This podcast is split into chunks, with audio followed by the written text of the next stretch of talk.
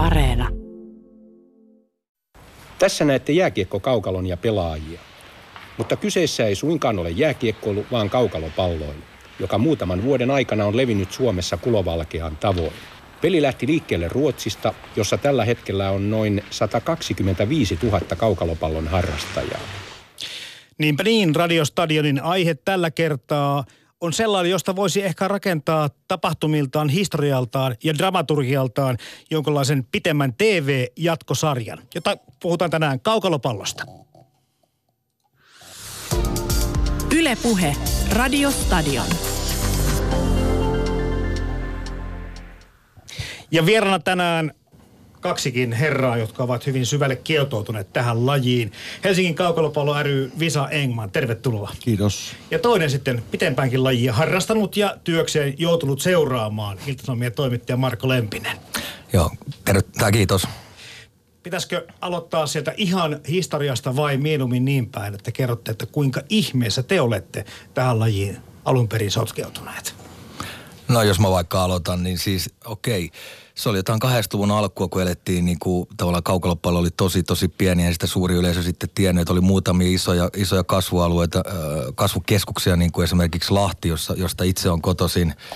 Ja, ja pelasin jääkiekkoa, oli innokas ja unelma oli sitten tuota, mennä NHL siinä jääkiekko maalivahtina ja muuta, mutta jo silloin niin kuin Lahdessa tämmöinen kaukalopallon suuri, suuri tekijä kuin Jarmo Jake Ropponen, joka tänäkin päivänä pitää Lahdessa maineikasta kortteliliikaa hengissä ja liikuttaa 4000 lahtelaista, niin järjesti tämmöistä kaukalopallon yllättävän isoa 80-luvun niin puoliväliä ennen Lahti-turnausta, joka tavallaan se äh, niin kuin jäi silloin itämään. Mä olin siellä niin kuin jakea auttamassa kioskitoiminnoissa ja muuta innokkaana pikkupoikana ja näin, että siinä lajissa jotain haastetta. Ja kun sitten omat rahkeet jääkiekossa, niin yhdestä neljä koin, että nyt tämä tie on tullut kuljettu, että ei sinne NHL menny, mennäkään, että tietysti peilistä löytyi syy, että olisi voinut siinä viisi vuotta sitä ennen tehdäkin jotain muuta kuin, kuin ehkä lahtelaisissa kuppiloissa kiertää. Niin tuota, joka tapauksessa niin katoin, katoin sitten, tämä oli jo pitkään hautunut mielessä, että tuossa on semmoinen haast, niin kuin tosi haasteellinen laji varsinkin maalivahdille ja laji, joka on niin kuin va- valtavassa niin kuin nousukiidossa. Että tohon mä, mäkin lähden mukaan. Siellä on sitä paitsi sama pukukoppikulttuuri ja se on niin kuin menossa suht ammattimaiseksi. Ja niin mä vuonna 94 samana päivänä, kun piti mennä tekemään ö, pelaajasopimus Reiposlahden silloisen ykkösdivisionoporukan kanssa, niin tuota, ilmoitinkin yhden aamujään jälkeen, että mun jääkiekkoura loppuu tähän ja olin illalla sitten samassa samassa tuota noin, niin jäähallissa, mutta olinkin sitten RC Lahti-nimisen porukan niin kuin matkassa ja sillä tiellä ollaan. Saat kertoa vielä Marko Lempinen lisää näistä sun edesottamuksesta ja miten tuo laji alkoi, mutta miten tyypillinen se sun tarina on? Koska, koska itselleni kanssa vähän samanlaisia kokemuksia on, mutta, mutta kuitenkin musta tuntuu, että toisen jääurheilun muodon muuttaminen tai lisäharjoittelun ohessa kaukolopallon niin siirtäminen siihen rinnalle, niin eikö se ole aika, aika tuttu tarina? Todella tuttu tarina, että varmaan alkuun justiin niin kuin, eh, kaukalopallo sai niin kuin harrastajia niin kuin, erityisesti jääpallosta. Sitten se alkoi tulla niin kuin jääkiekko siihen mukaan ja, ja tietysti yksi looginen syy on se, että tota, kun jääkiekossa vaatimustaso kasvoi ja, ja harrastajia tuli lisää, niin, niin kuin myös tuolla edustustasolla alkoi olla vähemmän paikkoja, jonka josta päästään siihen, että tietenkin kaikki ei halunnut lopettaa jääurheilua eikä varsinkin sitä puukoppielämää niin kuin tässä parikymppisenä tai vähän päälle ja sitten kaukalopallo tarjosi siinä niin kuin erittäin hyvän mahdollisuuden. Se oli niin kuin kuitenkin ammattimaistumassa siinä niin kuin mentiin mukaan ja, ja tota, se tarjosi niin kuin monelle sitten muutakin kautta niin kuin toisenlaisen tien, mutta tämä on tämä jääkiekko niin kuin matka on niin kuin varmaan niin kuin ollut sitten niin kuin yhdestä prosenttia. Kyllä. No Visa, sulla on pikkusen erilainen näkemys tähän asiaan ja erilainen kokemus ja vähän varhaisemmalta vuosilta vielä.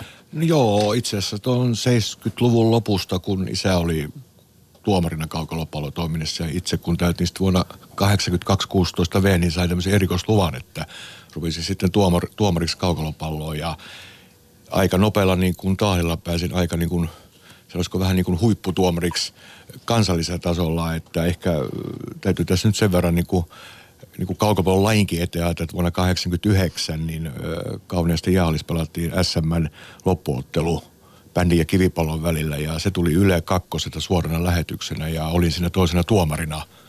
Ja, ja itse asiassa siitähän se on sitten lähtenyt eteenpäin, että vuonna 1990, kun sitten kaukalopallot perusti oman liiton, niin mä olin siellä liiton niin erotumaritoiminnassa ollut mukana. Että mähän on ollut siellä erotumaripuolella ollut pitkälle vuoteen tuonne ihan 2015 lähtien, kunnes sitten rupesin Helsingin kaukalopalloa vetämään, eli hyppäsin sille kilpailutoiminnan puolelle. Ja mä joskus aina Ularin Teukalle heittänyt tämmöisen jutun, että Teukka hoiti 30 vuotta kilpailutoiminnan, minä hoidin erotuomaritoiminnan, nyt se menikin näin niin kuin toisinpäin. Rupeakohan Teukka hoitaa erotuomaritoimintaa? Ei me varmaan pääsetä Teukkaa siihen, mutta että mulla on niin kuin se puoli, se tausta siellä. Eli kauan ollut mukana ja monet liittoasiat nähnyt tässä välissä. Että Ja niissä tänään muuten keskustellaankin. siitä. siitä keskustellaan tosi paljon, joo. Kun mennään sitten sinne varhaiseen lajihistoriaan, niin, niin taitaa tässä tuota mennä sinne Ruotsin puolelle jälleen kerran se esimerkki, missä tämä laji on Suomeen saapunut. Niin joo, että tota, tästäkin tietysti varmaan voi olla monta eri versiota, mutta se ehkä se tunnetuin tarina, että siellä keksivät kaikissa viisaudessa ruotsalaiset jääpalloilijat 50-luvulla joskus, niin keksivät tuota, noin jääpallolle sisäpelin muodon ja sieltä sitten hiljalleen, olisiko ollut vuosi 66, kun herrat nimeltä Fjalar Oosten, Veikko Vahtera ja Martti Hirviniemi, ainakin nämä etunenässä olivat niin kuin tavallaan niin kuin jalostamassa sieltä Ruotsista opittuja niin kuin metodeja, niin, tai perustivat ne Suomeen sopivaksi ne säännöt, ja silloin pelattiin ensimmäinen virallinen ottelu. Visalla taisikin olla joku ottelupöytäkirja, eikö se ollutkin niin, että vuonna 66 oli Suomessa Joo, pelattu se ensimmäinen? oli helmikuussa pelattiin Kellokoskella, semmoinen kuin Kellokosken alku ja Helsingin palloseura pelasi sen pelin silloin ja siinä oli pakkasta oli 25 astetta. Että se oli niin kuin ensimmäinen virallinen kaukopallo-ottelu, koska sitä tehtiin se ottelupöytäkirja ja siitä se on lähtenyt eteenpäin. Et mä vaan it- itse totesin, että tuo 66 on aika hyvä luku, kun itse syntynyt silloin, että kaukolopallo on viisi, vuotta, viisi kuukautta vanhempi kuin minä, että onko tämä joku kohtalo sitten, en tiedä, katsoa eteenpäin. Et tässä tosiaan sit se, että et tavallaan niin kuin, et kun ajatellaan niin vuonna se, tai 70-luvullakin, kun jo pelattiin ensimmäisiä niin maaotteluja Suomen ja Ruotsin välillä, niin se tietysti voi suuresta yleistä kuulostaa aika kummalliselta, koska silloin nyt varsinkaan ei monet tiennyt, että tämmöinen laji, niin kuin siis Suomessa eivät tienneet, että on, on olemassa. Ja vuonna 82 on semmoinenkin tota, historiapalainen löytyy kaukalopallosta, että Suomi-Ruotsin niin kuin maaottelu on ollut lehtereillä seuraamassa 1500 katsojaa, että sitä voisi pitää pienenä ihmeenä. Niin, siis paljon on hyvät herrat muuttunut niistä ajoista, kun TV2 ö, televisioi loppuottelun tai että tuommoisia katsojamääriä ö, saatiin lajin pariin ihan livepeliä katsomaan, mutta ei mennä tähän vielä. Puhutaan vielä tästä varhaishistoriasta. Ja kiinnostaa tuo asia. Ruotsissa ehkä kehitettiin. Saattaa olla, että se on pikkusen jostakin tämmöisiä hollantilaista yhteyksistä olen itse lukenut ja, ja moni varmasti mielellään aina laittaa lusikkansa siinä kohti soppaa, kun kuuluu, kysytään, että kuka, kelle tämä keksintö alun perin kuuluu. Mutta lähinnä se, että, että minkälaisen, mi- minkälaisena tilauksena te näette sen homman? Että mikä, mikä toi ha- homma sitä niin ajo 50-60-luvulla siihen, että lähdettiin tämmöistä kuin jääpallon jääkiekon väliin tämmöistä lajia kehittämään? No mä en, mä en tiedä tietenkään, mikä se Ruotsissa on ollut se niin kuin tavallaan motiivi, mutta jos mä ajattelin niin kuin Suomea, Suomea niin kuin näin tietysti silloin jo vielä, vielä tuota, no, tämän ma- maailmankamaralla ollut, mutta siinä on varmaan niin kuin, tietysti jääkiekko oli niin kuin varsinkin NHL, niin tuossa 5-60-luvulla niin aika sitten äh, jokseenkin ja vielä 70-luvullakin niin tosi niin kuin huomattavasti väkivaltaisempi laji kuin, kuin mitä se tänä päivänä, että siellähän siis ihan oikeasti niin kuin miakkailtiin ja se oli niin kuin ihan siis niin kuin teurastamista niin kuin aasta ööhön tuolla Pohjois-Amerikassa ja tavallaan se oli varmaan sitten niin kuin ja se oli tämmöinen niin kuin tavallaan niin kuin tunnettiin tämmöisen niin ronskina ja muuta, niin haluttiin ehkä varmaan, niin kuin tämä jääpalloväki halusi tietysti ensinnäkin jääpalloväki halusi sen takia niin kuin, niin kuin oman, oman tavallaan laji, jota voitaisiin päästä sisällä, niin kuin jäähallit yleistyi, Suomikin tuli 60 ensimmäisiä halleja, niin päästä sitten niin kuin treenaamaan kaukalossa sitä ja muuta. Ja siitä kehittyy tämä uusi, uusi pelimuoto ja muuta, mutta tavallaan myös sitten se tilaus tulee siitä myöhemmin, niin kuin, paitsi että niin kuin tarvittiin niin kuin, niille, jotka lopettaa jääkiekon, niin kuin, jotka ei mahdu enää edustusjoukkueeseen, että olisi joku uusi laji, jota voisi jääurheilussa harrastaa, niin sitten ja kaukalopallo alkoi profiloitua ihan erilaiseksi lajiksi kuin jääkiekko. Eli siinä, siinä niin kuin alkoi pärjäämään ihan erilaiset tyypit. Tai monesti se ei ollut mikään niin kuin mustavalkoinen juttu eikä niin kuin yksi yhteen, mutta esimerkiksi niin kuin pienikokoiset, hyvin luistelevat pelaajat, se ei ole kysymys, niin kuin, että ne olisi ollut pehmeämpi luonteisia kuin jotkut isokokoisemmat jääkiekkoilijat, vaan heillä ei kerta kaikkiaan niin kuin jääkiekkossa ehkä koko antanut myöten tai muuten. Tai heidän vahvuutena ollut luistelu antoi enemmän niin kuin pääsi oikeuksissa kaukolopallossa, joka on sitten myös huomattavasti taktisempi peli kuin jääkiekko. Tästä taktiikasta niin tulee sitten mieleen, sitten puhutaan säännöistä seuraavaksi, koska Visa Engman seteltä taas sitten niistä. Kaukalopallo edustaa pehmeitä arvoja, siinä ei ole kaukaloiden ryminää, on pyritty eliminoimaan vaaratekijät. Näin pelistä on tullut samalla erinomainen kunto- ja työpaikkaurheilumuoto. Kaukalopallossa pelataan jääpallovarustein. Maila, pallo, luistimet, kypärä ja leukasuojus ovat samanlaiset kuin jääpallossa. Pelialue on taas jääkiekkokenttä. Siinä Katja Hilska Keinäsen poimimasta arkistosta jälleen yksi esimerkki. No, okei. tietenkin pikkuhiljaa säännöt ovat muokkautuneet ja varusteetkin varmasti muuttuneet, mutta tuossa alkuvaiheessa, niin, niin oliko se niin, että lähdettiin jääpallokamoilla liikkeelle, mutta kiekko kaukalossa ja pyrittiin ikään kuin ekonomisesti aloittamaan asiat, ei tarvinnut keksiä kaikkia asioita uudestaan? Joo, kyllä se itse asiassa näin on 80-luvulla, niin kuin jääpallollethan silloin pelasi aika paljon kaukalopalloa, niin kuin sitten tuli näitä kaukalopallo omia seuroja, pelattiin jääpallon mailolla, saatiin vaan suupata, ei saanut laukoa, kaukalopalloa pelattiin jääpallolla, sillä oranssipallolla pelattiin, oli hyvin paljon niin kuin jääpallosta otettu sääntöjä. Mutta sitten vuonna 90, kun tuli oma liitto, niin liitossa oli tämmöinen erotumarin valiokunta. Mä olin yksi näistä neljästä jäsenestä, jotka lähdettiin tekemään kaukalopalle omia sääntöjä. Haettiin niin kuin niitä omia asioita sinne, mitä kentät oli tullut ja kyllähän sitä niin kuin se 90-luvun aikana, vielä 2000-luvullakin vietiin, niin aika paljon myös sen jääkiekkopuolen jääkiekosta otettiin tiettyjä malleja ja sitten se toi myös sen negatiivisuuden, että A, kaukalopallosta otetaan, otetaan kaikki malli jääkiekosta, mutta ei se oikeasti ollut näin vaan sinne jäi kuitenkin ne meidän kaukolopallon omat hyvät puolet. Ei ole jota ei ole niin sanottu pitkää kiekkoa. Ja sitten just tässä äh, Levan kanssa viimeksi eilen jo puhuttiin just tästä niin kuin meidän hyötynäkökulmasta ja tästä juuri, että ihan esimerkki just tämmöinen pelaaja rikotaan, rikotaan, rikotaan ja tuomari havaitsee rikkeet, mutta ei peli me poikki. Edelleenkin vain pelataan. Mm-hmm. Eli tää, ja tämähän tuo sen, niin sen vauhdin ja tää, tämähän tuo se kaukolopallo. Että kyllä sitä on kehitetty, mutta säännöt on mun mielestä aika pitkälle jo kehitetty, mutta varusteethan kehittyy, koika mailan pituuskin on kasvanut, nyt se on 135 senttiä. Ja mailan muoto yleensä. Maila, se on meikki, voisi olla jääkiekko maila. Kyllä jos mä sanon justiin noihin sääntöjä ja muuta, että ne on tosiaan niin elänyt ja muuta, niin se oli tosi hämäävää, että aluksi tiedetty, miten saa lämätä, saako mailla nousta niin kenttäpelailla polvitason yläpuolelle ja mihin veskari saa mennä. Mutta sitten ne alkoi tosiaan niin selkeytyä, että säännöt niin alkoi mennä niin järkevämpään suuntaan kyllä ja nimenomaan tuohon niin se elementti, mikä äsken mulla unohtu sanoa, niin kaukolopallon valtti, oli nimenomaan se vauhti, korostetusti se vauhti tavallaan, niin mitä, mitä, mikä tulee sitten erilaisten sääntöjenkin, sääntöjuttujenkin niin myötä tuohon noin, että sitten niin varusteethan kun maalivahtina muistaa, niin sehän oli aivan aika uskomatonta. Alkuhan oli joskin 94, 95, niin siis ne oli semmoinen niin jääpallon ja kaukolopallon maalivahdin semmoinen niin välimuoto, että joku oli suuressa viisaudessa ja keksinyt semmoisen niin semmoista rukkasetkin, että tota noin, joka oli justiin niin kuin kämmenen kokone, mutta sitten tavallaan, että et, et, et edes pallo ei teoriassa voinut siis suurin piirtein, tai jos nyt yhden kerran kaudessa sattui jäämään semmoiseen ihan pikkupussiin, että, että kun siitä on menty nykypäivänä, jolla niin kuin esimerkiksi tai viime vuosina jo ja pidempääkin, niin tavallaan niin kuin maalivahdin varusteet on samanlaiset niin kuin polvarit ja nämä hanskat on niin kuin samaa koko luokkaa kuin, niin kuin jääkiekko, että ne on niin tosi paljon kehittynyt.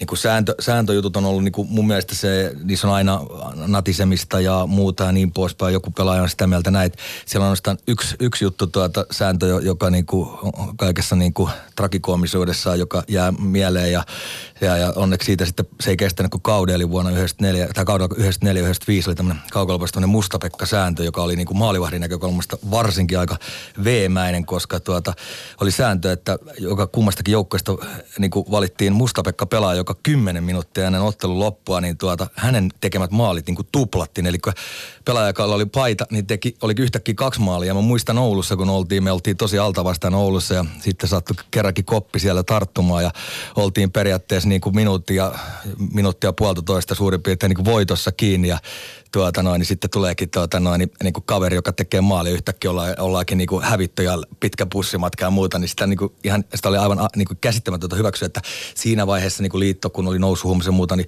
meni sille tielle, että yritti niin kuin tavallaan myi itsensä aika halvalla, että sai julkisuutta. Okei, okay, mutta tämä nyt sitten Visa Engman, saat vasta tämä Musta-Pekka-sääntö. Missä tämä syntyi?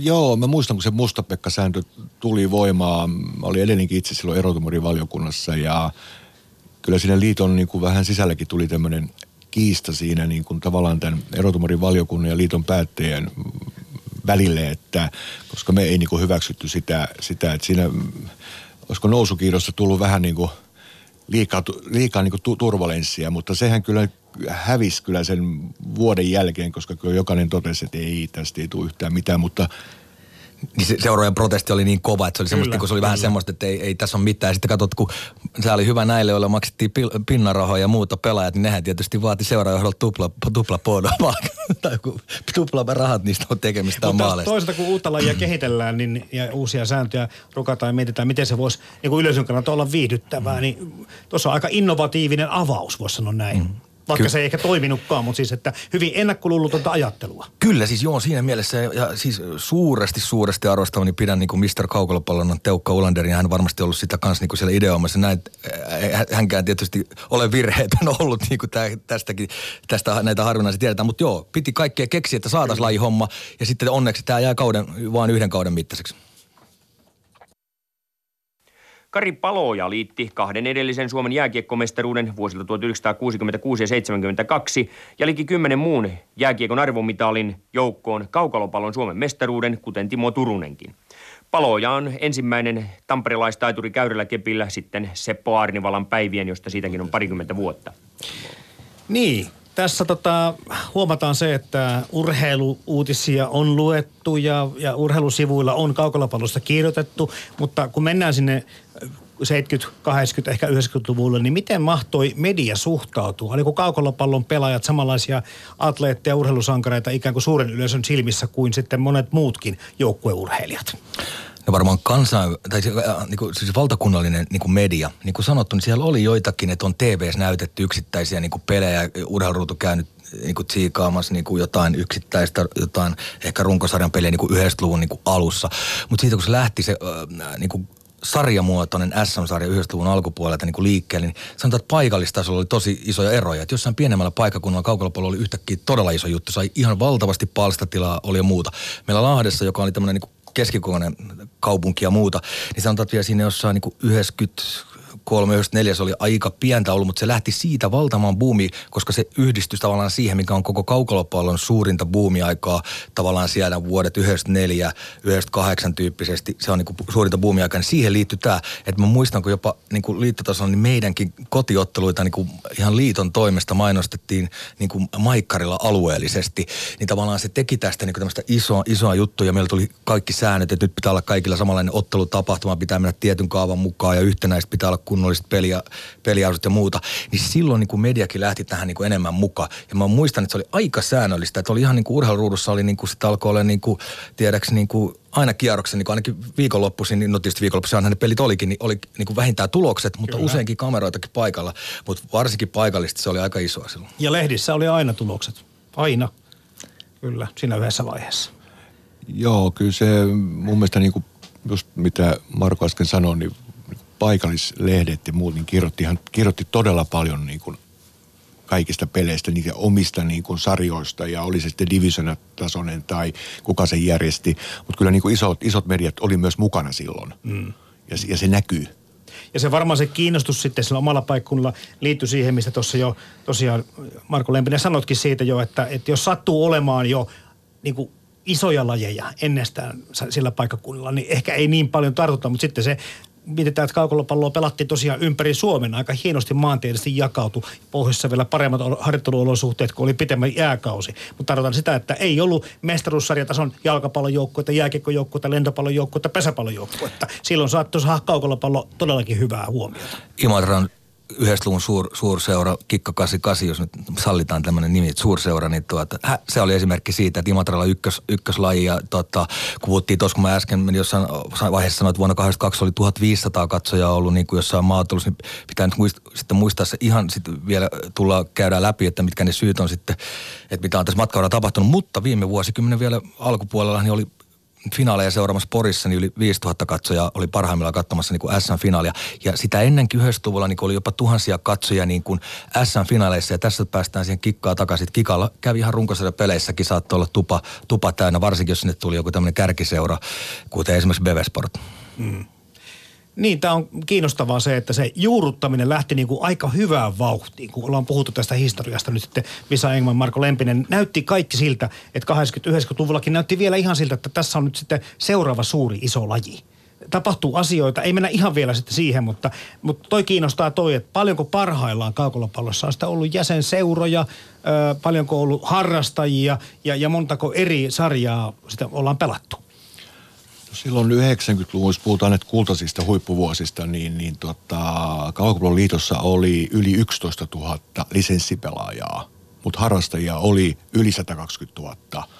Ja liiton toiminnassa oli mukana yli 500 joukkuetta tai seuraa. Se on, ne on todella isoja määriä. Se on to- todella isoja lukuja. Niin, kaukolopallo oli parhaimmillaan niin kuin Suomen seitsemänneksi suuri niin kuin laji ja vuonna 96 just mihin Visa viittasi, oli 11 000 lisenssipelaajia, pelkästään lisenssipelaajia, niin kau- kaukolopallo oli edellä, edellä tämmöistä nykypäivän suosikkilajia kuin salibändiä. Ja että se niin kuin, tavallaan kertoo siitä ja se, niin kuin, se tosiaan se nousuvuodet, niin siinä oli koko liitto mukana, vaadittiin seuroilta, että nyt pitää olla ottelutapahtuma, pitää olla sitä ja pitää olla tätä. Ja tässähän tietysti esikuvana toimi tavallaan niin kuin ei vaan kaukolopallolle, vaan muillekin pienille niin kuin lajeille, niin jokereiden ja Harri Harkimon esimerkki siinä mielessä, mitä ne oli saanut tavallaan jääkiekon puolella aikaan tuotteistua toimintaa. Niin tässähän tavallaan siinä oli hyviä asioita, oli se, että lähdettiin kehittämään toimintaa ja tuli justi, että panostettiin kaiken maailman ottelutapahtumaan niin markkinointiin ja piti saada sponsoreita ja laittaa, saada toimintaa ammattimaiseksi. Se huono puoli oli se, että vauhtisokeus niin kasvoi huippuunsa ja siitä varmaan puhutaan myöhemmin, mitä kaikkea se sitten tarkoitti, mutta se sillä saatiin tosi paljon niin kuin lajit aikamoiseen nousukiittoon, että tosiaan niin kuin puhuttiin jo tuosta mediahuomiosta, mutta niin kuin ihan Lahdessakin paikallisesti niin kuitenkin useampia satoja katsojia kävi katsomassa niin kuin tätä ihan runkosarjankin otteluja, että se oli ihan, ihan niin kuin parhaimmillaan ihan, ihan niin kuin tunsi itsensä ihan niin kuin, ei. jos se nyt ammattilaiseksi, mutta kuitenkin. No, Tämä on kiinnostavaa. Mites, jos puhutaan urheilullisesti, mi- miten kovaa ja niin kuin näyttävää ja, ja miten hyvällä tasolla kaukolopallo, jos puhutaan sitä urheilullista Annista, niin se oli Suomessa? No siis se kehittyi aivan merkittävästi pitkin 90-lukua, että, että sanotaan, että 90-luvun alkupuolella se oli vielä hyvin kirjavaa ja, ja tasoerot oli tosi suuria, mutta se kasvoja kasvoja kehittyi. Ja mä sanoisin jo, että 90-luvun lopulla – pelattiin jo niin tasokasta peliä, että suoraan SM-liigasta aika harvalla pelaajalla olisi ollut mitään asiaa niin kuin ainakaan niin kuin joukkueiden niin kärkiketjuihin niin kuin missään niin kuin, niin kuin niin näkyvempiin rooleihin. Et se oli ihan omalla, omaksi lajiksi tullut, jossa tarvittiin ihan omanlaista laukaisutaitoa, taktiikkasilmää, niin kuin luistelujuttua ja erilaista niin kuin hahmottamista ja, ja tämmöistä. Totta kai niin kuin jääkiekossa niin kuin se luistelurytmi ja se sopi siihen niin kuin mm. nenäpäähän, mutta mut joka tapauksessa sitten mä sanoisin, että tuossa 2000-luvun niin kuin ensimmäisen vuonna 2005 PV Sport ja Porin kärpät varmaan edusti absoluuttisimmalla semmoista niin kuin lajin huippua, huippua, että se oli kyllä aivan merkittävän, niin kuin sanotaan, että niitä aikoja on niin kuin ihan, en itse silloin niin kuin päässyt niitä pelejä tietysti niin kuin pelaamaan, mutta tota, mitä, mitä katteli silloin, niin se oli kyllä niin kuin, sitä kelpasi niin kuin esittää, että se oli todella laadukasta huipputusta. Ja nämä seurat, nämä harjoitteli neljää kertaa nyt ainakin niin kuin, niin kuin omat niin kuin joukkueena yhdessä, plus ne tarjosi mahdollisuudet pelaajille niin kuin harjoitella omatoimisesti. Ja monet harjoittelijat, esimerkiksi PV Sportissa oli parhaimmillaan ää, erinäköisillä totta kai työllistämistukienkin ja muiden kautta ja oppisopimusten kautta, mutta siellä oli vajaa kymmenkunta kaukolopallon ammattilaista. Muun muassa Sami Häppölä, yksi laji, laji legenda, mm. laji legenda, että tuota noin, niin kyllä se niin kuin, ne, se, ne suhtautui siihen ammattimaisesti ja muut yritti tulla perässä, mutta ei, ei vaan käytä kaikki ihan pystynyt. Nyt kun tämä asia otettu puheeksi, niin tuota, sedälleni BV Sportin kunniakkaalle maalivahdelle Paavo Tanskaselle, Tanskasen Pavelle terveisiä pilvenreunalle. Hän oli sitten aikana 80-luvulla voittamassa kanssa Bevelle useitakin mestaruuksia ja tämäkin juniori pääsi joskus Peven mukana Jyväskylän yöturnaukseen ja tota, siellä sitä pokalia nosteltiin, vaikka ei kentälle päästykään. Oltiin sitten omalla joukkueella tiputtu jo tietysti aikaisemmin pois. Hei, miten tuo alueellinen jako Suomessa tapahtui? Oliko sitten, oliko miten tasasta, tää, nyt kun mietitään tiettyjä lajeja, niin tämä jääkiekkohan tarvitsee kuitenkin, kuten jalkapallokin, tarvitsee menestyäkseen niin kuin aika iso väestöpohjan. Mutta kaukolopalloa pelattiin monella eri sarjatasolla ja ennen, kaik- ennen kaikkea työpaikkaliikunta ja harrasteliikunta oli hyvin vahvana tässä lajissa mukana. Miten tuo ma- maantieteellinen sijoittelu sitten meni Visa Engman? Oliko se miten tasasta? Kyllä se aika tasasta oli, että mennään jo historiaan 70-80-luvulla, niin silloinhan sanottu, että joka kylässä pelattiin kaukalopalloa, pelattiin koli, talvet oli hyviä, oli luonnonjäitä, pelattiin jär, järvenjäillä ja oli, oli kyllä, kylässä tehtiin kaukaloita ja muita. Ja, ja jos puhutaan 90-luvusta, niin kuin kulta, kultavuosista, niin, niin, niin jos ajatellaan niin kuin kaukolopalloliiton tasolta niin oli, oli niin kuin neljä lohkoa yk, ykkösdivisionissa, oli kakkosdivisionilla, oli kolmosdivisionissa, oli, oli Etelä-Pohjanmaata, oli Keski-Pohjanmaata, oli Pohjois-Pohjanmaata ja oli Oulu ja oli Lappia ja muistaakseni oliko se ihan jostain Kilpisjärven, mistä oli yksi se kauimpanikin kaukolo. Se alueellisestihan se oli todella vahva ihan tasaisesti, että se ei ollut mihinkään tämmöisiin kasvukeskuksiin ei ollut niin kuin, mikä se on nyt, nyt Et niin. Kyllä se oli, niin kuin, oli, oli hyvin pitkälle silloin mennyt. Kyllä. Niin, tämän päivän tilanne on totta kai erilainen ja puhutaan kohta vielä sitä nykyisyydestä ja tulevaisuudesta lisää. Tuossa Sami Häppälä jo tuli mainittua, Marko Lempinen. Olisiko toi tähtikulttuuri ja toi tuotteistaminen ollut yksi semmoinen asia, että jos sitä olisi saatu niin kuin vietyä lajissa eteenpäin, niin se olisi tehnyt aika mannaa tälle hommalle. Niin varmaan käydään jossain vaiheessa läpi, että mikä sitten meni pieleen, mutta tavallaan siinähän oli tämmöinen, että, että, että niin kuin yksi symboli tälle kaikille on semmoinen maineikas nimi kuin Janne Tähkä, joka pelasi sekä kaukalopalloa että salibändiä. Ja niin kuin tavallaan keikutteli niiden kahden lajin välillä juuri siinä aikaan, kun vielä kaukalopallo oli se isompi, pelas pöydässä tuota, kaukalopallo, nyt en muista mikä oli tämä salibändiseura, mutta hänet muistetaan tästä ensimmäisestä ilmaveivistä sitten salibändin puolella, kun hän maajoukkue Suomen paidassa sen, sen sitten heitti, niin tavallaan se, että sitten kuitenkin hä, anteeksi, tähkä niin kuin kääntyi kuitenkin myöhemmin sitten puhtaasti salibändin puolelle, niin se tavallaan sitten niin kuin siihen kulminoituu omalla tavallaan ne kaukalopallon ongelmat ja muuta varmaan niin kuin tuo oli niin alueellista, se liittyy kaikki siihen tavallaan, että miksi ylipäätään lajille on käynyt niin kuin on käynyt, niin tavallaan se, että joillakin paikkakunnilla niin kuin Helsingissä taas kerran mainitaan Teukka Ulander pystyi tekemään niin kuin näistä häppälöistä ja muuta, niin kuin kuitenkin ainakin hän teki jalkatyötä niin paljon, että jos ei kukaan muu vaikka Helsingin Sanomat olisi kirjoittanut, niin ainakin hän kävi niin paljon puhumassa kymmenelle tuhannelle helsinkiläisille, että ainakin osa niistä muistia saattoi tulla vielä katsoa peliäkin, että kuka on Sami Häppälä tai Risto Salminen tai joku vastaava. Nyt kun sanoit tuosta äh, sä, sali, salibändin yhteydestä tähän kaukolopalloon, niin kuunnellaan sitten vielä yksi arkisto-osuus.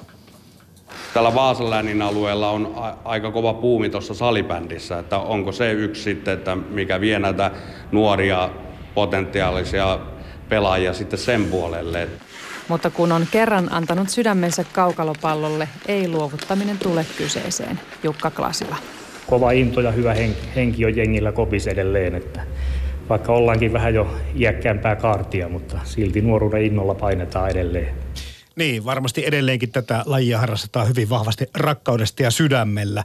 No, mennään kohti sitten niitä muutoksen vuosia jotakin alkoi tapahtua. Tässä on tuo salipandikin tuli tässä keskusteluun mukaan ja ehkä sitten se, että, että kokeiltiin vähän kaikenlaista. Mutta sitten alkoi jengi vähän hajaantua, se yhteisöllisyys ja, ja tämä nousuliitto ikään kuin vähän niin kuin alkoi heikentyä.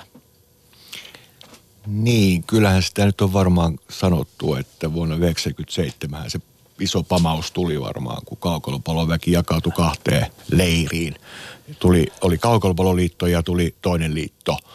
Niin kyllä se, siitä se niin lähti sitten. Ja sitten siinä tulee rinnalle se salibändi. Salibändi lähti ajamaan silloin meidän kaukolopallo ohi. Et mm. Kyllä se on semmoinen yksi kulmakivi siinä – mietitään, kun tässä puhuttu, käyty läpi, että miten kaukalopallo tosiaan eli niitä huuma vuosi siinä niin kuin yhdessä luvun puolivälin jälkeen ja oli niin kuin kaikki näytti viimeisen päälle, että tämähän menee niin kuin kuuhun tämä juttu ja ollaan siinä huumassa ja, ja, ja kaikista piti, ei ollut enää riittänyt on sm piti olla liikaa, piti olla kaukis liikaa ja kaikkea tämmöistä hulluutta niin kuin tavallaan siihen mukaan, mutta siinä sitten vauhtisokeudessa niin, niin, niin herrat niin kuin liittotasolla niin, kuin, niin, niin mainitsematta nyt ketään nimeltä tai muuta ja ei ollut mikään yksi, yhdestä ihmistä tai muuten, niin alkoi kasvaa, niin kuin, alkoi näkemään niin kuin olla paikalla enemmän niin kuin itseään kuin lajia varten ja rupesivat taistelemaan vallasta. Ja huvittavinta siinä on, että kaukolopallossa ei tietysti ollut mitään valtaa, mistä taistella, mutta kävi sitten niin, että vuonna 1997 Teukka Ulander, niin kaukolopallon liiton tämmöisellä li, liittokokousristelyllä, johon oli sitten jalkautunut myös noin 500 pelaajaa, niin, niin tapahtuikin kummia, että Teukka Ulander oli ensinnäkin jättäytynyt saira, sairauslomalle. Hän oli silloin niin kuin VT-toiminnanjohtajana Kaukolopallon liitossa ollut ja jättäytynyt sairaslomalle vedoten mikä ikinä jalkavammaa se olikin ja, ja kepit kädessä, e, tuota, kepeillä kävellyt sitten niin kuin noin mukamassa. Oikeasti ollut mitään niin kuin paikka kipeänä. Ja sitten siellä risteilyllä, niin tuota, siinä kun piti alkaa pitää niin kuin yhteisesti kivaa ja muuta, niin niin samaan aikaan Ulander järjestikin tuota, kaikessa hiljaisuudessa oman tiedotustelaisuuden, johon hän oli saanut muutamia alueellisesti muutamia toimijoita mukaan. Ja Infos, niin kuin hän oli valmiiksi sopinut, että teksti-TVlläkin ilmoitettiin, että nyt on perustettu uusi liitto, valtakunnallinen kaukaloliikuntaliitto. Ja hämmennys tietenkin aivan valtava, että te, Teukka Ulander alkoi heti saamaan tappouhkauksia ja muuta siellä laivalla, että yksi jos toinen varmaan juosi siinä perässä siinä tohinassa. Teukka unohti tietysti kainalla sauvat ja niin kuin, että huomasi, huomasi varmaan sitten terävimmät, että eihän siinä mitään vammaa ollut. Eli syntyi kaksi liittoa. Miksi syntyi kaksi liittoa, niin siinä oli varmaan tämä, mistä että niin kuin yksi jos toinen halusi niin kuin olla päälle pääsmärinä ja ei niin, etteikö Teukkakin tekisi virheitä, olisi tehnyt, että, että kun tässä häntä tuo niin kuin paljon esiin, niin myös on hänelläkin niin kuin omat, omat tota, varmasti niin kuin, lainausmerkeissä niin kuin, niin kuin syntinsä ollut, mutta tuota, kyllä se niin kuin siinä, siinä vaiheessa niin, niin tavallaan kerta kaikkiaan se niin kuin yhteen puhaltamisen niin kuin, voima ja muuta niin kuin hiipu. Ja se on se kulminaatio, niin kuin piste, niin kuin, niin kuin Visa sanoi, että, että siitä ei sitten koskaan laji, laji enää noussut. Että kun kaksi kilpailevaa lajiliittoa syntyy, niin kuin laji, jossa niin kuin, jolla ei ole mitään varaa niin kuin lähteä pelleilemään, niin, niin seurat jäi yksin. Ja jos sä jätät seurat yksin sinne puuhastelemaan, niin se on vähän kuin päästäisit pikkulapset metsään ilman äitiä ja isää, niin eksyksihän siinä menee. Mutta varmasti niin kuin molemmat osapuolet pyrki kehittämään niin kuin oman niin kuin näkemyksensä mukaan lajia tosi pitkälle. Tässä on niin kuin hyvät tarkoitusperät varmasti kaikilla. Mutta sitten taas, että miten, miten hommassa kävi. Miten yleensäkin sitten ottaen tämä tapahtuu tämä samanlainen homma monissa muissakin liitoissa, mutta kaikki ei välttämättä ole sitten hajonnut.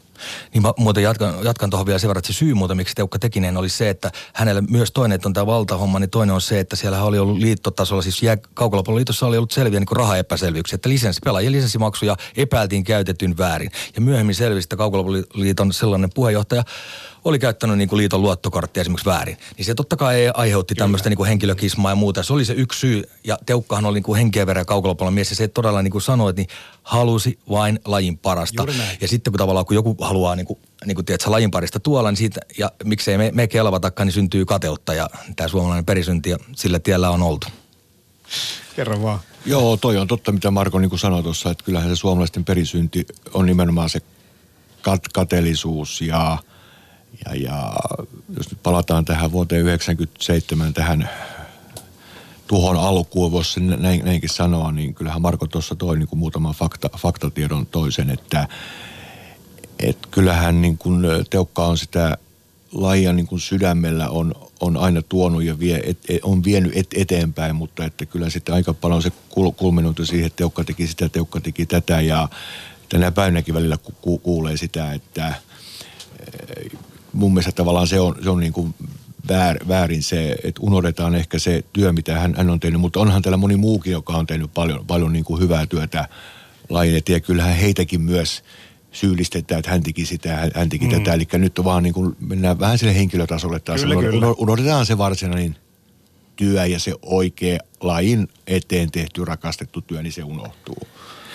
Ja kun kaikkihan meistä tekee virheitä ja, ja, ja jokaisella on omat vahvuudet ja heikkoudet, niin kuin Visa sanoi, niin tosi paljon oli hyviä tekijöitä eri puolillakin. Siis vaikka otetaan Oulusta Paavo, Paavo Kyröläinen niin kuin tähän esimerkkinä, mutta tavallaan se teukka, että miksei häntä olisi kannattanut niin kuin suututtaa esimerkiksi se, että hän kuitenkin aikanaan myi omakotitalonsa 300 000 markkaa ja sijoitti siitä suurimman niin osan rahoistaan kehittääkseen niin kuin Bevesportin kaukolopallotoimintaa. Siis tavallaan kuvaa sitä, että millä tasolla hän liikkuu ja kuinka niin kuin hän oli valmis laittaa itseä likoon, eikä voi ajatella, että kaikkien olisi edes pystynyt tarvinnut olla niin hullu kuin hän, mutta tavallaan, että sitä intohimoa olisi pitänyt löytyä kollektiivisesti niin, kuin niin paljon enemmän siinä vaiheessa, kun oli se etsikkoaika, niin kuin puhaltaa yhteen hiileen ja viedä, ja niin kuin otit mainitsit nämä tähteydet ja muut, niin lähteä tuotteistaan vielä ja liittotasolla auttaa, auttaa seuraa, mutta kun seurat jätettiin yksin, niin tuota, se oli sitten hiljasta kuolemaa, että tavallaan niin kuin osa seuroista hoiti hyvin, Porin kärpät esimerkiksi tosi mahtavasti hoiti, hoiti asioita ja muuta, mutta sitten esimerkiksi meillä Lahdessa, Lahdessa ja Lahti, missä itse olin myös seura, seuratoimina, niin,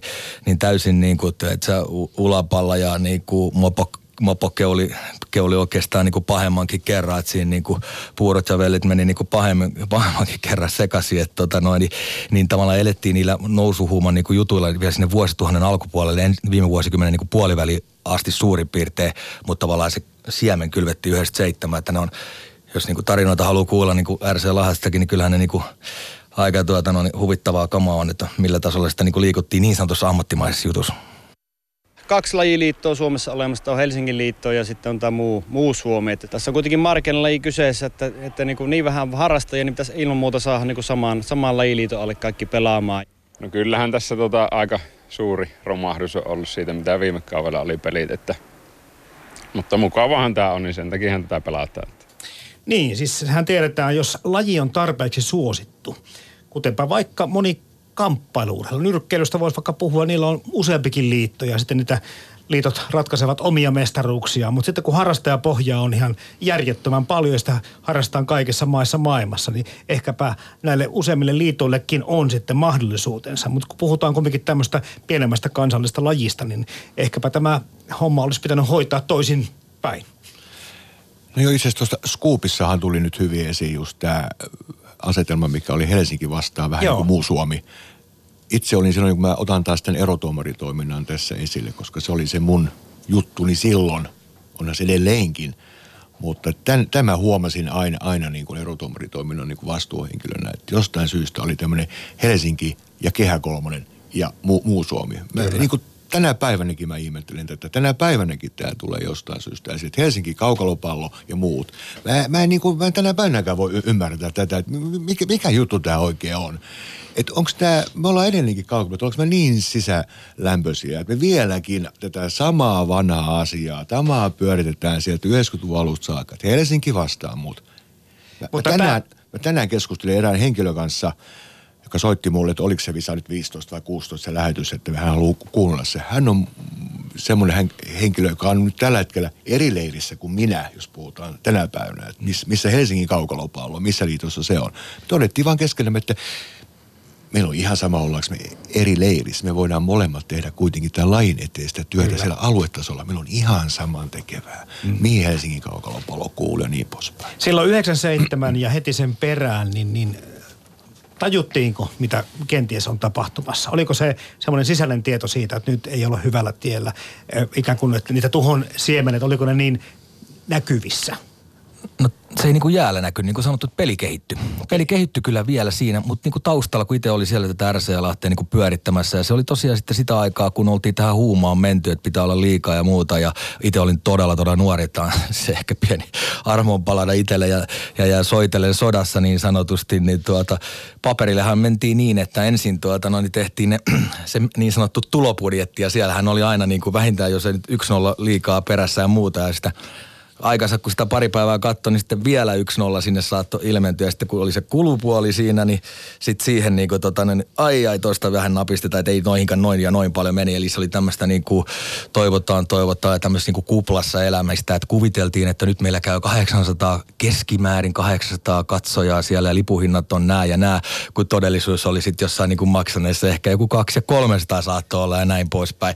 Tai että nyt me saadaan näin ja näin paljon sponsoreita, kun tämä on näin ja näin hyvä, että kun me ollaan nä- näytty paikallisesti lehdissä ja muuta, niin ei tässä muuta kuin tuosta kysymään. Ja ettei, niin kuin totuus on, saatiikin kovia niin kuin ja hyviä joitakin niin kuin, niin kuin sponsoridiilejä aikaiseksi, jopa isompia kuin silloisella pelikanssilla ykkösdivisioonassa oli joitakin okay. juttuja. Mutta sitten tavallaan se kokonaisuus oli semmoista, että kun se aina jää jonkun harteille, tietysti se nyt sitten sattuu olemaan meikäläinen ja sitten vielä niin kuin, niin kuin täysin niin kuin ummikkona ja, ja sitten ylpeys ei antanut periksi tavallaan siinä, että olisi pitänyt niin kuin viheltää pelipoikki sen sijaan, että ennen peliä peliäkin, kun itse piti hypätä kaukaloon, niin siellä oli vielä tuntia ennen katsoa, että onko nyt varmasti ne mokkapalat siellä kioskissa tuota, valmiina ja muuta. Että se oli niinku, oltiin niinku olevina ammattimaisia, mutta sitten oltiin niinku täysin puuhastelemassa. No, ja tämä toistui siis erittäin monessa seurassa tämä kuvio, niin kuin näin poispäin. En tarkoita, että moni, missä muualla niinku pelannut, että olisi pelannut samalla ja pyörittänyt, mutta tavallaan tämä sama, sama ajattelu oli alkanut siitä. Ja siinä vaiheessa, kun liiton olisi pitänyt tukea ja näyttää suuntaa, että näin tehdään ja niin kuin vaatia. Ja kun olikin kaksi liittoa, että mikä tämä ihmettä tämä niin kuin tarkoittaa, niin seurat, niin kuin sanottu, niin jäi yksin.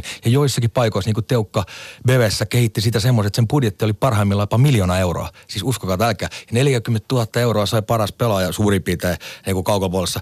Niin tota, että ne on kovia saavutuksia näin, mutta että sitten oli näitä toisia esimerkkejä. Että meilläkin suuri saavutus oli sitten niin kuin loppuvaiheessa, että saatiin bussi liikkeelle. mutta se, että toisaalta tämmöiset niin kuin kuuluu lajikehitykseen. Kuuluu sen, että kun ruvetaan tekemään tämmöistä, ja nyt kuitenkin oltiin rakentamassa tosi iso organisaatio, jos puhutaan siitä, miten paljon niitä harrastajia oli, miten paljon seuroja oli, ja tulevaisuus saattoi olla niin kuin älyttömän suuri, jolloin jos voisin kuvitella, että se on niin kuin normaalia tavata tai kohdata tällaisia asioita myöskin tässä niin kuin kehitysvaiheessa. Eikö niin? Joo, kyllä se pitää, pitää, pitää niinku paikkansa. Eli virheitä on tehtävä. Virheitä, niin. virheitä on, pitää tehdä, ja, ja, mutta niistä virheistä ei otettu niinku oppia. Että mun mielestä niitä virheitä lähdettiin tekemään silloin 90-luvulla. Tämä on mun oma, oma näkemys pelkästään, mutta mä mm, olin 90-luvulla, kun alkoi tämä kansainvälinen toiminta, niin niin mä näin jotenkin, että se oli yksi virhe kanssa, että, että se oli hirveä vauhti, rumpa oli Kaukalpalloliitossa, että kansainvälistä toimintaa, oli Suomi-Venäjä liika, oli maailman kuppi ja muita. Mä olin itsekin näillä Venäjän reissuilla mukana, siis rahaa palo aivan hirveästi. Ja se oli mun mielestä yksi semmoinen, mä muistan, kun oli yksi, yksi tilaisuus Vierumäellä, Tapani Ilkka oli silloin Vierumäen rehtori, hän sanoi silloin, oli itsekin yksi ehkä tämmöinen kaukalopaloliiton päättäjä, vaikka oli erotuomarin toiminnan puolella, hän sanoi, että hei, hoitakaa kotikenttäkunto, unohtakaa kansainvälisyys. Sen aika ei ole vielä, kattokaa sinne 2000-luvulle. Eli se... Se vauhtihurma oli niin hirveä, että unohdettiin myös se kotikenttä siinä. Mentiin jo kansain, kansainvälisesti, käytiin Omskissa ja niin poispäin just noin, että ei nähty sitä omaa isoa kuvaa, sitä niin kuin, että tavallaan omaa funktiota tavallaan, että kun olisi niin kuin oltu kuin vähän niin kuin pesäpallo, että niin kuin, niin kuin omien niin kuin rajojen sisäpuolella kehitetty sitä toimintaa, kun mitä järkeä nyt ruveta niin kuin johonkin lä- lähteä, että kun kaikki näki, että Ruotsissa ei ollut enää niin kuin harrastajia niin kuin, kun nimeksikään ja Venäjällä ne oli kuin jotain kerätty jostain, no Venäjä riittää ihmisiä, mistä kerätä vaikka lajin kisoihin tosta vaan, niin, tota, niin että et sinne lähdettiin just liittotasolla haihattelemaan ja kuviteltiin, että tästä kasvaisi joku tämmöinen, niin se on niin kuin todella yksi virhe, mutta sekin liittyy kaikki tähän näin, että kun ei puoluttu yhteen, ei, ei niinku riideltiin ja muuta, niin ei, ei jäänyt kehittämisen aikaa ja, ja niinku sokeutui ja summessa, summussa ajateltiin vaan, että tästä sitä niinku mennään. Että siinä niinku vauhti huumassa niin vähän ylpistyttiin ja ajateltiin, että tämä tulee kuin Manulle illallinen itsestään tämä niinku kestävä niinku kehitys, mutta, niitä, mutta Host Kintussahan siinä sitten loppujen lopuksi yllätettiin. Miten, no, millä tavalla kaukolopallo sitten, sitä pelattiin aikanaan Ruotsissa paljon ja sitten tuli tänne Suomeen ja sitä yritettiin viedä Venäjälle ja muuta. Minkälaisia nämä kansainväliset kokeilut on tai minkä verran rajojemme ulkopuolella kaukolopalloa on harrastettu? No Venäjällähän sitä on harrastettu ja Ruotsissa ja Sveitsissä hän pelatti aika paljon myös 80-luvulla, että Davosissahan oli turnauksia. Siinä mun äh, Lahdestakin meni, kivipallo taisi mennä sinne pelaamaan. Ja, ja sitten on myös joskus 87 pelattiin Yhdysvalloista North American, American Cup, jossa oli muun muassa Palokan Pyry oli ja Jyväskylästä ja Hakulinen Rianto oli Vantaalla. Että tämmöisiä tapahtumia on ollut. Sitten oli tämä maailman kuppihan oli muistaakseni vuonna 96 96, joka oli Jyväskylässä, johon oli niin kuin hankittu sirkusta ja kaiken maailman juttua. Ja se oli täys floppi. Niin, se niin maailmankuppi. Mm. Siis mä en kehtaa varmaan sanokaan se taloudellinen menetystappio, mikä siitä tuli Markossa, mutta se oli aivan valtava. Sitähän varmaan... Niin, eikä ne varmaan enää mitään salaisuuksia, että paljon tuli turpaa niin kuin niin. joka rintamalla niin kuin tavallaan niin kuin lunta tupaa, että ei se, se kansainvälisi, kun tässä ei nähty sitä, että esimerkiksi Suomessa niin eihän jää, eikö, anteeksi, kaukolapallon, niin eihän se ollut koskaan mikään niin kuin kilpailija jääkiekolle. Sehän piti niin kuin kyllä, tunnustaa kyllä. Niin kuin alkuja. Mm. Se oli hyvä vaihtoehto niille kaksikymppisille A-nuori-ikäisille, joilla ei ole sen jälkeen mitään niin kuin, tavallaan kunnon niin kuin, lajia, jota jatkaa tai jääpalloja tai muuta. Ja siinä sivussa voi vähän jo kehittää junioritoimintaa ja saada sieltä niitä niin kuin, mukaan pikkuhiljaa ja niin kuin, näin poispäin, mutta ei niitä niin kuin, lähteä kilpailemaan. Se olisi voinut kilpailla just tämmöisen niin kuin päivän niin kuin lentopallo, koripallo, salipää niin kuin yleisön määristä niin kuin ihan pysyvästi, mm. jos se asia olisi hoidettu, niin se olisi tarjonnut u- uudenlaisen niin kuin muodon näin poispäin, mutta tavallaan se virhe, että ajateltiin, että tästä kasvetaan ainakin jääkiekon jälkeen ja jalkapallon jälkeen jonnekin, tiedätkö, kolmossijoille, niin sehän oli ihan unta. Alussa kaukolopallo tuli Suomeen työpaikkaurheilu puulakimuotona ja vähitellen levittäytyi 60-luvun myötä ympäri Suomea ja vasta 70-luvulla voidaan sanoa, että se tuli jäädäkseen.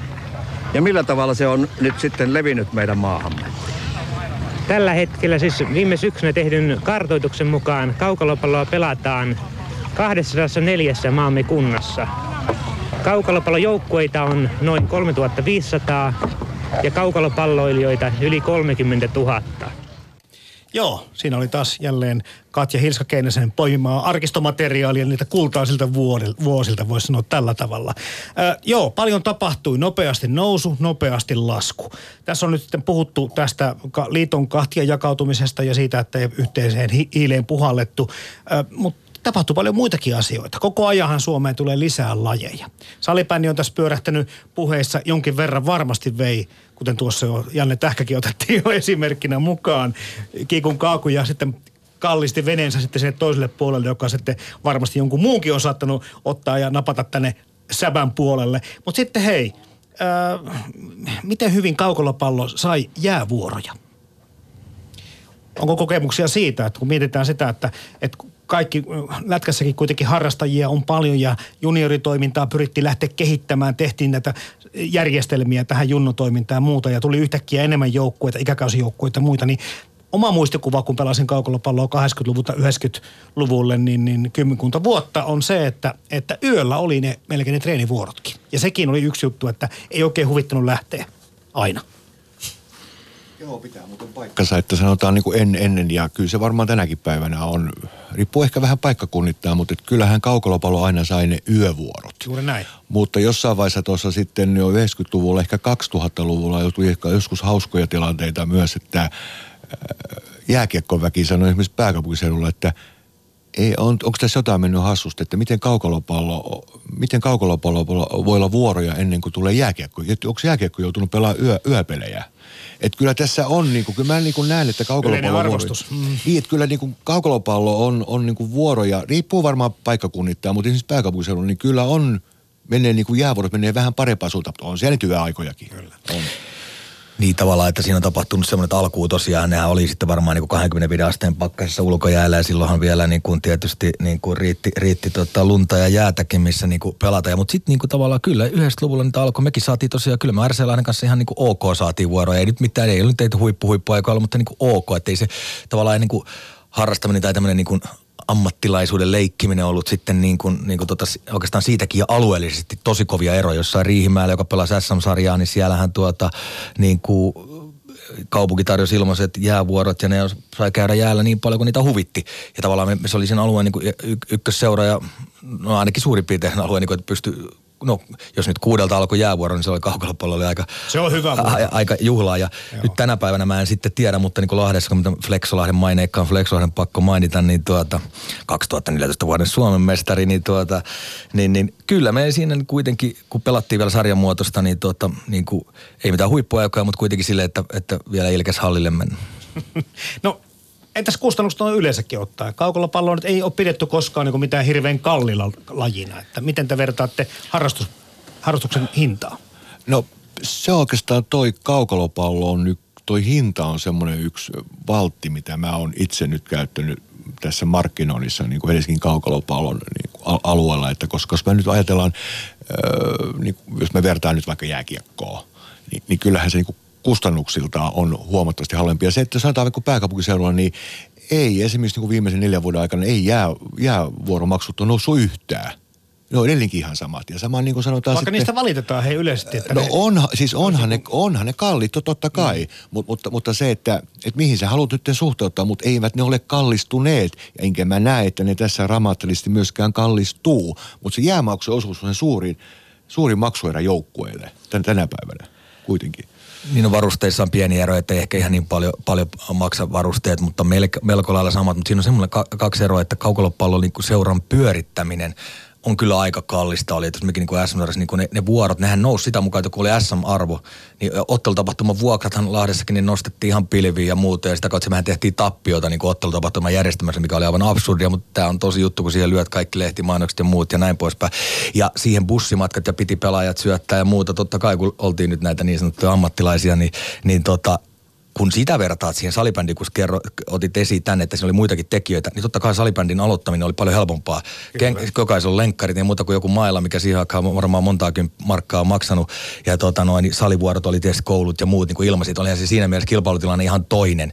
En, en, en tiedä, mikä niin kuin tänä päivänä salibändin salikustannukset ja muut on. Mutta no siellä... ne on noussut kyllä Joo, hyvin lähelle kaikkia Joo, mutta joka tapauksessa totta kai tämä tasotti sitä tietää, että se, siis tavallaan sen niin urheilun kilpailullisen toiminnan pyörittäminen oli oikeasti kallista. Se on se syy, yksi tekijä siihen, että, että mikä, mik, miksi ollaan tässä tilanteessa, ei sarjamuutosta SM-sarjaa ole just sen takia, että, että tavallaan kun, alkoi yksi, kun liitto oli riidely, järti seurat ja yksi, yksi, yksi tällä alkoi seuraa 2000 viime vuosikymmenellä niin pudota pois konkurssia ja muiden myötä, kun tavallaan ne taloudelliset kustannukset kävi ja niin kuin liian kerta kaikkiaan suuriksi, tai sitten monet seurat niin jättäytyy ihan tarkoituksella pois. Ja tämä on se syy tavallaan, miksei nyttekään tänä päivänä pelata kilpailuttamista sarjaa, koska kustannukset sitten kuitenkin pitää matkustaa ympäri Suomea busseilla ja muuta, ja pelaajilta ei oikein viittis va- vaatii rahaa, kun jos on valmentajakin, niin pitäisi kuitenkin että parhaat pelaajatyyppistä ja näin poispäin. Mutta harrastetasolla, niin kuin Visa sanoi, niin erittäin halpaa Lahdessakin niin kuin kortteliika, joka pyörii, niin ei siinä nyt tarvitse montaa kymppiä maksaa, että pääsee sarjaa pelaamaan. Tota, puhutaan tästä päivästä, puhutaan tulevaisuudesta seuraavassa. Meillä on yhdeksän minuuttia hyvät herrat aikaa tässä, Marko Lempinen ja Visa Engman. Miltä näyttää? Miltä näyttää tällä hetkellä kaukolopallon tulevaisuus Suomessa? No jotenkin mä ajattelen ehkä vähän kahtia jakoisena. Että näyttää hyvältä, mutta se näyttää huonolta. Se riippuu vähän, että mm, se maantieteellinen asema mun mielestä varmaan vaikuttaa nyt yhtenä osana, koska ja sitten on tietysti nämä talviolosuhteet. Tämähän on yksi hyvin Kyllä. tärkeä asia, koska jos paikkakunnalla ei ole, ei ole jäähallia, niin se jäähallihan on todella merkittävä, koska niin kuin varmaan tulevakin vuosi on tämmöinen leutovuoti. Jos esimerkiksi Helsingin alueella ei olisi jäähalleja, niin eihän täällä paljon kaukalopalloa pelattaisi, koska ei, ei, missä se pelaa Muutamia sitä. tekoja, Mut, mutta kyllä mä näen sen yhden toisen asian, mikä tässä kans varmaan tulee vaikuttaa, on se, että et, et kun on alkanut syntymään enemmän näitä kasvu, kasvukeskuksia, Eli tavallaan jos mä nyt ajattelen, ajattelen niin omaa aluetta, niin Helsingin, ajattelen pääkaupunkiseutua, niin tännehän koika muuttaa enemmän ja enemmän enemmän ihmisiä. Niin mullahan on tavallaan enemmän asiakkaita – joille mä yritän niin kuin myyjänä myydä kaukalopalloa, kun mennään taas jonnekin muualle, niin kuin ihan, puhutaan myös ihan, ihan suoraan, että maaseutu tyhjenee. Totta kai Kyllä. se vaikuttaa. Kyllä. Sitten tulee näitä tämmöisiä voimakkaita alueita tänä päivänä. On Oulua, on Etelä-Karjalan aluetta, missä pelataan kaukalopalloa paljon. Ja sitten on, on niin pääkaupunkiseutu. Että se varmaan tuleeko se tiivistymään, että tavallaan nämä pärjää ehkä paremmin kuin sitten ne, ne tuota, alueet, missä on vähemmän ihmisiä. Syksyllä 2016 pelattiin Suomen kappia. Jämsässä, johon osallistuu muistaakseni viisi, viisi seuraa. Se piti olla kaksipäiväinen turnaus ja ensimmäisen pelin aikana Jäms, Jämsän pää ja hallista niin, niin kuin jälkeen niin jää meni niin kuin pelikelvottoman kuntoon, eli vahtimestarit kielti pelaamasta siellä. Siellä on joulustakin yksi joukko asti tullut ja että mitäs nyt sitten tehdään ja, ja, ja tuota, sitten viisaat päät yhteen ja selvitetään vähän asiaa, tämmöinen sateinen ja, ja myrskyisen sää sitten ulkona ja muuta. Ja ei muuta kuin sitten soitto Jämsän, koska jäähallille kymmenen kilsan päähän, että olisiko teillä tilaa. Ja siellä sitten löytyy tilaa ja ei muuta kuin kavalkaadi sitten niin kuin autoilla puoliksi pukeneena, että pelataan ainakin siellä nyt alkuun ja jatketaan sitten sunnuntaina tässä pääjäähallissa, kun jää on saatu kuntoon. Ja no sitten päästään sinne ja tuota noin, niin sitten ollaan pukukopissa ja nyt ollaan valmiina H-hetkeen mekin siinä Flexolahden poikien kanssa tota, menossa ja muuta. Ja kunnes yhtäkkiä tapahtuu jotain kummia, että mitä ihmettä tapahtuu, että valot häviää niin kuin sieltä jäähallista ihan täysin jäähallista. Ja ei herra, osaan katoa jo jäällä sitten veryttelemässä ja niin kuin pimeä yhtäkkiä hämä. Musta-Pekka sai uuden innovaation. Musta-Pekka sai siinä uuden innovaation, ollaan siellä näin ja sieltä sitten jalkaudutaan tuota koppiin tietysti takaisin, että mitä täällä nyt tapahtuu, kunnes joku sitten liito, liitoherroista siinä olisi tahtautunut samaa koppiin niin kuin eri joukkoiden pelaaja, kun ei nähnyt kerta kaikkea eteenpäin ja muuta näin, niin oli hiire hiljasta ja liitoherra oli käynyt kertoa, että Salama oli iskenyt sitten muuntajaa ja koko puoli ämsää oli sitten pimeänä, niin niin YRF Lexolainen maineikas pelaaja vuoden kaukolopalleksi valittu Jani Kylmomaa sitten rikko hiljaisuuden sanomalla, että ei jumalauta jätkät, että eikö me tajuta, että edes Jumala ei halua, että mennään jatketaan tämän lajin pelaamista. Voin sanoa, että naurua riitti. jos, jos kuitenkin jatketaan lajin pelaamista, niin mitä te näette, minkälaisia avauksia tarvittaisiin sille, että kaukolopallo säilyy lajina tässä kentässä? Niin mä jatkan vielä siis, että niin kuin, ja, ihmisillä on erilaisia hulluuksia, erikoisuuksia. Itselleni yksi niistä on kaukolopallo, että se on elämäntapa. Tänäkin aamulla on tullut kortteliikajoukkue Pajulahen niin jääharjoituksesta aamulla seitsemältä ja kuvitellut vielä, että näinkö sitä vielä siellä sitten niin kehittyisi, että, että tavallaan ei ole uskoa vieläkään näistä, näistä ju, viittauksista niin kuin huolimatta menetetty, että et, tota, uskotaan, joo, fakta, niin tota, se, että SM, sarjamuotoinen SM-sarja päättyi 2015-2016, se oli, se oli todella suuri, suuri isku ja sitä on sen jälkeen yritetty elvyttää, että voitaisiko turnausmuotoisen tavallaan palata sinne alkujuurille mennä ja tavallaan kun eri puolilla on kyllä kiinnostusta, mutta kun se usko meni aikanaan tavallaan mm. vähän niin kuin liittoon, tai todellakin meni liittoon. Se usko meni, niin sitä ei ole saatu millään tavalla palautettu. Ei ollut oikeita tekijämiehen liitosta, jotka tulisi ja sanoisi, nyt jätkät ruvetaan, kun te kerta siellä vielä, että vieläkään taju lopettaa, niin nyt pannaan herra vielä niin joukkueet vielä pystyä sarjat tähän ja nyt tehdään yhdessä tuo duuni, että saadaan kustannukset alas ja keksitään keinot, että millä pystytään pelaamaan. Se olisi ihan mahdollista vielä, koska avoin SM-turnaus, siinä ratkaistaan Suomesta nykyään, se on aina keväisin, se on ollut nyt ensin Imatralaista Lappeenrannan.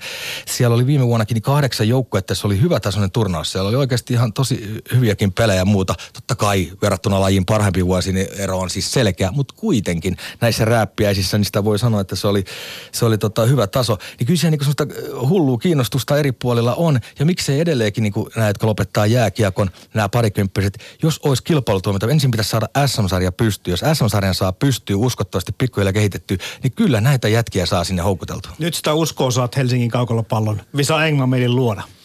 Niin, se on oikeastaan, tuo tahtotilahan on nyt se, mikä mun mielestä aika ratkaiseva. Sen mä, sen mä oon niin huomannut, että se tahtotila on niin kuin alkanut loppumaan valtakunnassa. Sitä ei löydy, löydy mutta kyllä mä, mä näen jollain tavalla niin kuin pääkaupunkis, pääkaupunkiseudulla näen sellaisen hyvän tule, tulevaisuuden, mutta se pitää joka päivä tehdä töitä se eteen. Joka kerta, että jokainen yksi pelaaja, joka tulee, jos mä nyt otan esimerkki, että tämmöisen räväkkään somemarkkinoinnin ja muun, muun kautta on niin kuin yksittäisiä pelaajia tullut. Tällä on yli 30 pelaajaa. Yksi uusi joukkue on tullut. Mä jokaisen sen, sen uuden pelaajan, sen uuden joukkueen, mä otan kaiken irti siitä, siitä uudesta joukkueesta, sitä vetäjästä, että he annaksa mulle vinkkejä. Okei, nyt tiettyjä iskuja pannaan höntsälätkää ja muuta. Sieltä voi taas tulla kaksi. Eli nyt kun mä totesin esimerkiksi... Pelaaja kerrallaan. Niin, pelaaja kerrallaan. Ja esimerkiksi kun mä tännekin tulin, mä yhdelle pelaajalle taas soitin ja hän on löytänyt joukkueen tällä viikolla. Mä oon nyt tällä, Messujen kautta, tällä viikolla on kuusi pelaajaa löytänyt uuden joukkueen. Vaikka se on kuusi. Mutta mä oon niin kuin miettinyt sen, että jos mä jollain kevyellä Facebook-mainonnalla tavoitan 10 000 ihmistä. Nyt mä paan mm. sen yhden nollan lisää siihen markkinointiin, mä tavoitan 100 000 ihmistä. Jos mulle tuleekin nyt 50 000 pelaajaa, onko se 500, 500 pelaajaa? Mutta se on raakaa perusduuni. Ei, ei, ei mitään muuta niin, ei vaadita. Niin. Ei tarvitse keksiä uusia pyöriä.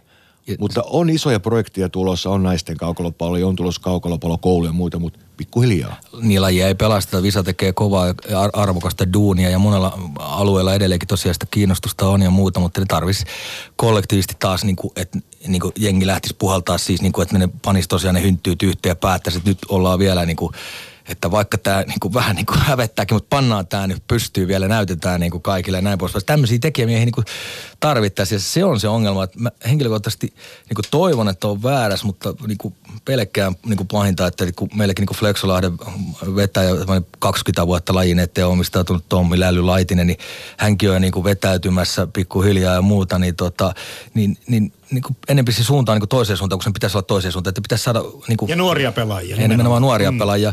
Ja, ja, jos joskus aikana olikin tuota, noin, niin kaukolopalloa mainostettiin, että kaukolopallo se jää paitsioon, niin, niin tuota, englanninkielisten se on niinku rinkballia ja me ollaan niinku Flexossa Lahden poikien kanssa sanottu, että jos ei nyt mitään muuta, niin ainakin drinkballia. Niin, ja, siis tosiaan, niin, ja tosiaan tuo, että kauko, kaukolopalloset jää paitsi mutta kyllä välillä pitää niin kuin itse ehkä ajatella näin, että kaukolopallolle itse ajavat itsensä paitsi jo. Mm. Et se pitää kyllä paikkansa. Kyllä se, palaan siihen vuoteen 97, sit, vuoteen 97, sitä jälkeen korjataan vieläkin ja tullaan korjaamaan, mutta se oli mennyt ja me katsotaan vain eteenpäin. Mutta löytyy netistä, tässä kerroitkin, että Helsingin Kaukolopallo ryllä on ainakin Facebook-sivut, jossa huomasin itsekin, että siellä etsitään vähän niin kuin kysellä, että olisiko täällä päin joukkueita ja sitten sä oot vähän niin kuin pyrkinyt auttamaan siitä, mutta lisätietoja löytyy, jos haluaa, niin niin ja siis kun itse on laji-ihminen henkeä vereen, ettei nyt ole väärää kuvaa, niin totta kai mä siis suosittelen lajia, että se on niin kuin todella haastava laji ja ihan eri, eri jutut. Ja siis pelaaminen on yleisölajiksi siitä kerta kaikkiaan massojen mä en itsekään siihen niin usko, mutta siis niin kuin sanottu tässä... Harrastuksena, no, niin, kenties SM-sarjaa Niin, vielä. SM-sarja siellä niin mm. olisi parhaimmillaan ollut tämä niin kuin, taisteltu koripallo, lentopallo, salibändi, niiden nykyisistä yleisömääristä näin, mutta tavallaan niin kuin se, että se pelin haaste esimerkiksi niin kuin maalivahdille se on semmoinen, että eihän niin kuin jääkiekkoa on ihan niin kuin lastenleikkiä verrattuna siihen, että kuinka vaikeaa kaukalopallo on. Helsingin kaukalopallo ry Visa Engman sekä toimittaja Marko Lempinen Iltasanomista. Kiitos teille molemmille tästä käynnistä. Tämä keskustelu valotti hyvin paljon tätä kaukolopallon tarinaa. Ylepuhe Radio Stadion.